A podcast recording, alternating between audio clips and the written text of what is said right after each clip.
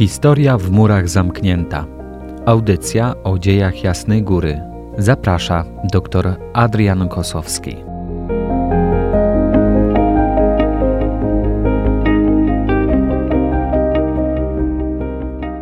Szczęść Boże. Witam Państwa w dzisiejszym odcinku audycji Historia w murach zamknięta. Będę kontynuował rozpoczęty cykl audycji poświęcony sanktuarium jasnogórskiemu na przełomie 1978-1989. W miesiącach letnich i jesiennych 1980 y, roku, w tym klimacie rodzącej się y, rewolucji moralnej, y, narastających protestów społecznych, strajkowych zmagań o uznanie niezależnych związków zawodowych, Paulini jasnogórscy y, stali po stronie robotników, popierali ich y, dążenia. Prymas Polski kardynał Stefan Wyszyński w dniu 26 sierpnia 1980 roku wygłosił na jasnogórskich wałach kazanie, w którym jako zwierzchnik polskiego kościoła nakreślił program y, uzdrowienia aktualnej sytuacji społecznej. Natomiast y, w Gdańsku w tym czasie y, trwały zacięte pertraktacje między protestującymi robotnikami a przedstawicielami władz centralnych.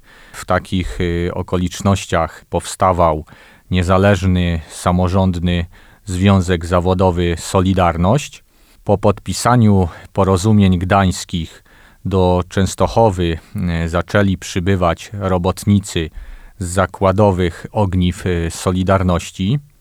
Robotnicy e, częstochowscy zrzeszający się w nowym związku zawodowym odmówili władzom lokalnym udziału w pierwszomajowym pochodzie w roku 1981 Natomiast y, zgromadzili się y, na uroczystej mszy świętej przed y, szczytem jasnogórskim w czasie uroczystości Królowej Polski. 3 maja zebrała się 180-tysięczna grupa pielgrzymów i mieszkańców y, miasta i pobliskich miejscowości.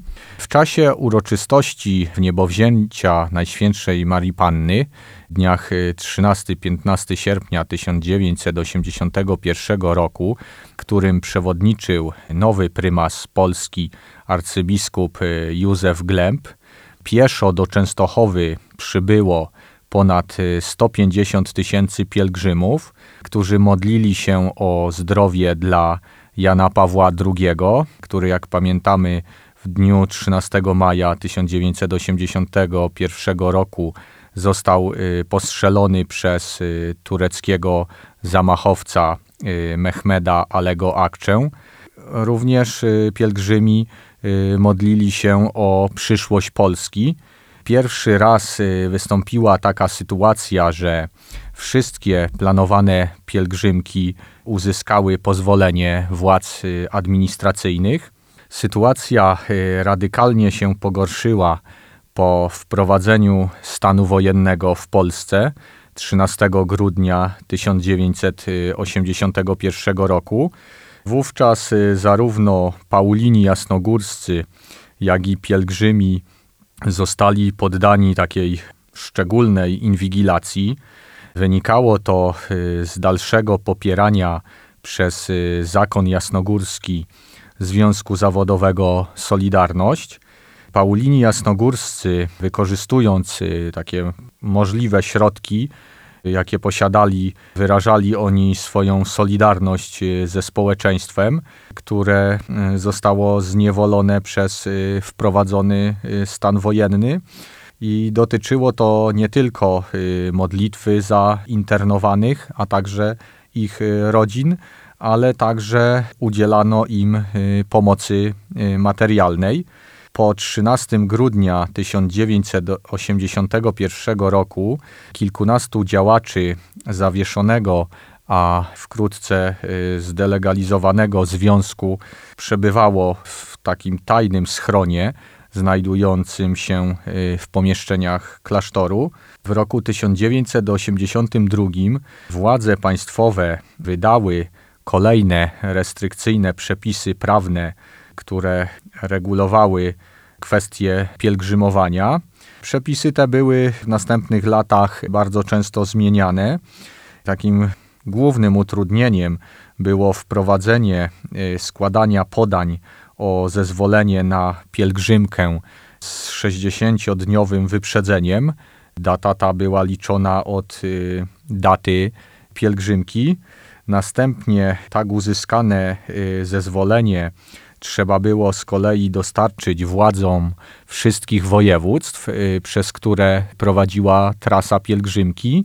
Te celowe y, sprzeczności, które się pojawiały w nowych przepisach, spowodowały, że przedstawiciele Episkopatu Polski postanowili rozpocząć negocjacje z władzami w tym temacie i y, wprawdzie oficjalnie y, zostało osiągnięte porozumienie, to jednak y, cały czas natrafiano tutaj na trudności. Drogi pieszych pielgrzymek były takim swego rodzaju wyznacznikiem tej przestrzeni wolności słowa, które nie było objęte ocenzurowaniem.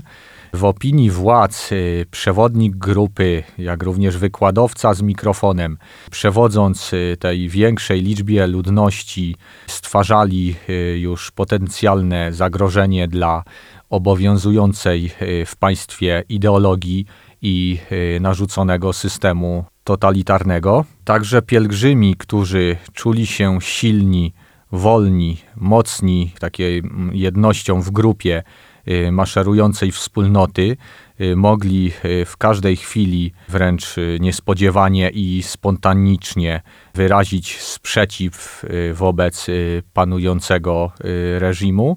Takim kolejnym czynnikiem niebezpiecznym dla władz byli przedstawiciele Zachodu, którzy przekazywali ten prawdziwy obraz polskiej rzeczywistości co jednocześnie zaprzeczało tym oficjalnym deklaracjom i propagandzie y, rządzących. Wszelkie przejawy demonstrowania y, niezależności i wolności starali się skrupulatnie odnotowywać dziennikarze z krajów y, niekomunistycznych. W celu zniechęcenia pielgrzymów i mieszkańców Częstochowy do nawiedzania częstochowskiego sanktuarium y, wykorzystywano prowokację. Często się posuwano do prowokacji, tak aby stworzyć y, tutaj możliwość do interwencji zmechanizowanych oddziałów y, milicji obywatelskiej ZOMO. Szczególnie okrutny przebieg miały wydarzenia z 31 sierpnia 1982 roku, które miały miejsce zaraz po zakończeniu nabożeństwa, odprawionego jak corocznie y, na szczycie jasnogórskim dla dzieci i młodzieży z okazji rozpoczęcia nowego roku szkolnego.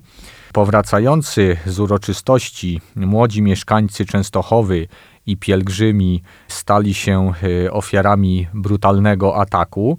Byli oni bici.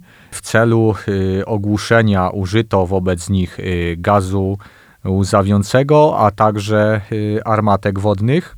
W klasztorze jasnogórskim oprócz kontroli prowadzonych prac remontowych i związanych z wydatkami finansowymi prowadzona była jeszcze inwigilacja tajna, która przejawiała się y, nagrywaniem kazań i przemówień, y, zarówno kardynałów, biskupów, y, ale także i paulinów. Pod stałym podsłuchem były wszystkie rozmowy telefoniczne osób mieszkających i pracujących na terenie sanktuarium. Problem tej prowadzonej konfrontacji z władzami totalitarnymi w czasie y, poważnie napiętych relacji wynikających y, z wprowadzonego stanu wojennego spadał głównie przede wszystkim na przeorów klasztoru jasnogórskiego. Bardzo trudne zadanie w tym kontekście realizował ojciec Rufin Abramek, który był jednocześnie redaktorem miesięcznika Jasna Góra. Propaganda władz w stosunku do jasnogórskich Paulinów bardzo wyraźnie przejawiała się w kontekście wspomnianego miesięcznika. Władze wyraziły zgodę na wydawanie tego czasopisma praktycznie w przededniu drugiej pielgrzymki y, Jana Pawła II do Polski w roku 1983, aby w ten sposób y, tak zamanifestować y, opinii publicznej swoją otwartość.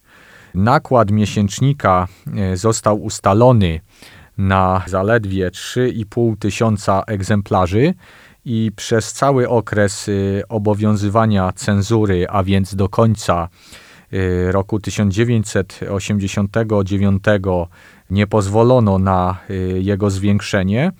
Paradoks tak niskiego nakładu był bardzo przejrzysty, widoczny, gdyż średnia liczba pielgrzymów, która odwiedzała częstochowskie sanktuarium w tych latach y, wynosiła około 3,5 y, do 4 y, milionów. W latach 80. sanktuarium jasnogórskie było takim moralnym i modlitewnym oparciem, swego rodzaju podporą dla broniącego się przed zniewoleniem społeczeństwa. W swoich murach gościło znanych działaczy zdelegalizowanej Solidarności, y, ale także innych czołowych y, działaczy opozycji i takie umożliwianie y, tym osobom uczestniczenia w ważnych uroczystościach religijnych, dawanie im głosu podczas pielgrzymek przynosiło oczywiście krytyczne stanowisko władz państwowych wobec działań Paulinów. I warto również zaznaczyć, że jasnogórscy zakonnicy w tych swoich naukach podkreślali niezbędność zachowania ładu moralnego, który był taką podstawą uporządkowania życia społecznego i w ten sposób zmierzali także do tonowania tych takich radykalnych nastrojów. W kolejnym odcinku audycji y, opowiem o obchodach związanych z 600-leciem Jasnej Góry. Zapraszam wszystkich y, serdecznie już dzisiaj. Szczęść Boże! Historia w murach zamknięta. Audycja o dziejach Jasnej Góry. Zaprasza dr Adrian Kosowski.